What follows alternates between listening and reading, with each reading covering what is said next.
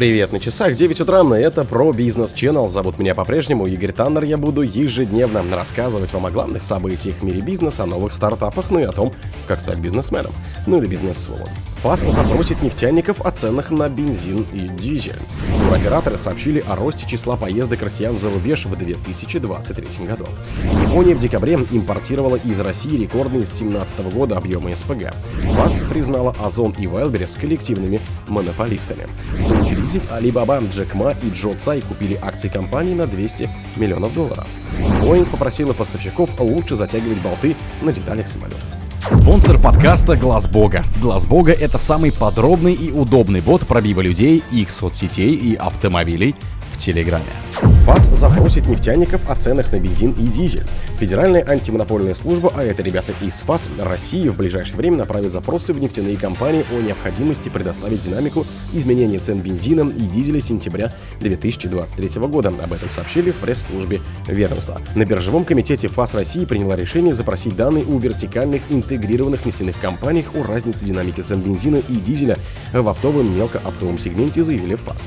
В декабре 23 оптовая стоимость нефтепродуктов значительно снизилась. Однако, как показывает мониторинг, это не в полной мере нашло отражение в мелкооптовом сегменте, отметили в ведомстве. Основными потребителями мелкооптового сегмента являются независимые АЗС, промышленные предприятия, аграрии, транспортные предприятия, перевозчики, строительные компании и другие.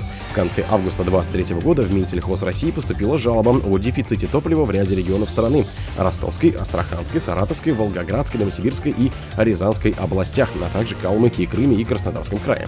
В Минэнерго объяснили это сезонной загруженностью железных дорог и сообщили о заключении соглашения с РЖД и нефтяными компаниями для точечного решения возникших проблем.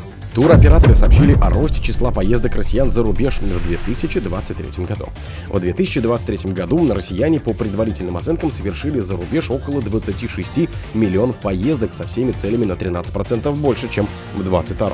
Об этом сообщили на пресс-брифинге вице-президент Ассоциации туроператоров России, гендиректор туроператора Space Travel Артур Мурадян.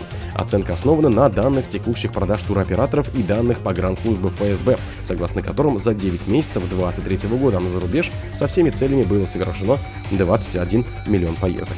Непосредственно туроператоры за 2023 год отправили за рубеж около 8,1 миллиона российских туристов. Это на 16,4% больше, чем годом ранее, оценивают в АТОР. Пятерку самых массовых направлений поездок россиян за прошедший год вошли Турция, Таиланд, Абхазия, а также Египет. Япония в декабре импортировала из России рекордные с 2017 года объемы СПГ. Япония в декабре 2023 года нарастила поставки сжиженного природного газа, это СПГ, кто не в курсе, из России до 833 тысяч тонн, следует из статистики Минфина страны. Рост к декабрю 2022 года составил 42,5%. Показатель декабря прошлого года стал максимален почти за 7 лет с февраля 2017, когда объем импорта составил 844 тысячи тонн. Но за весь 2023 год импорт российского СПГ в Японии снизился на 10,7%. В марте 2023 года премьер-министр Японии Фумио Кисида говорил, что страна намерена продолжить участие в нефтегазовых проектах на Сахалине, так как они важны для энергетической безопасности.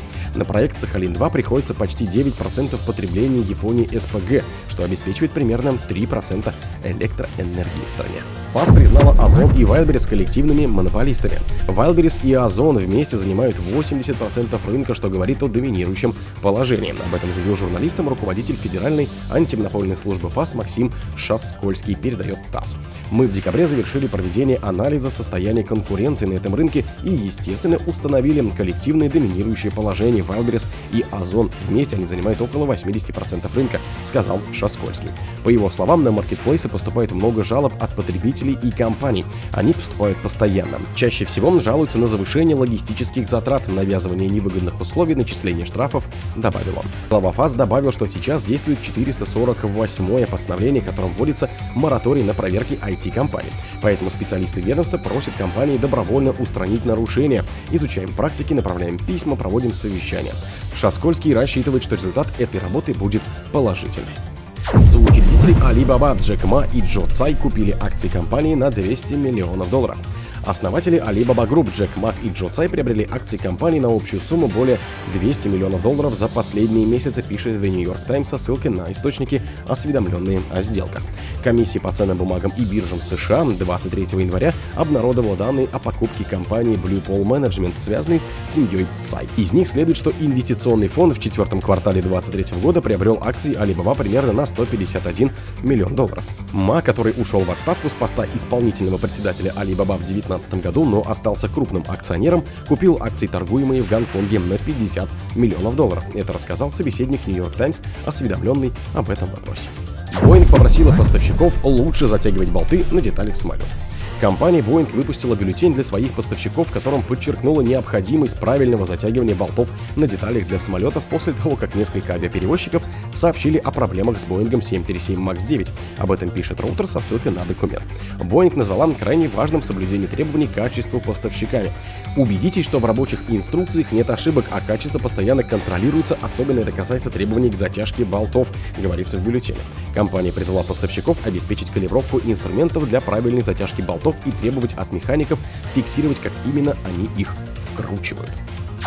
О других событиях, но в это же время не пропустите. У микрофона был Игорь Таннер. Пока.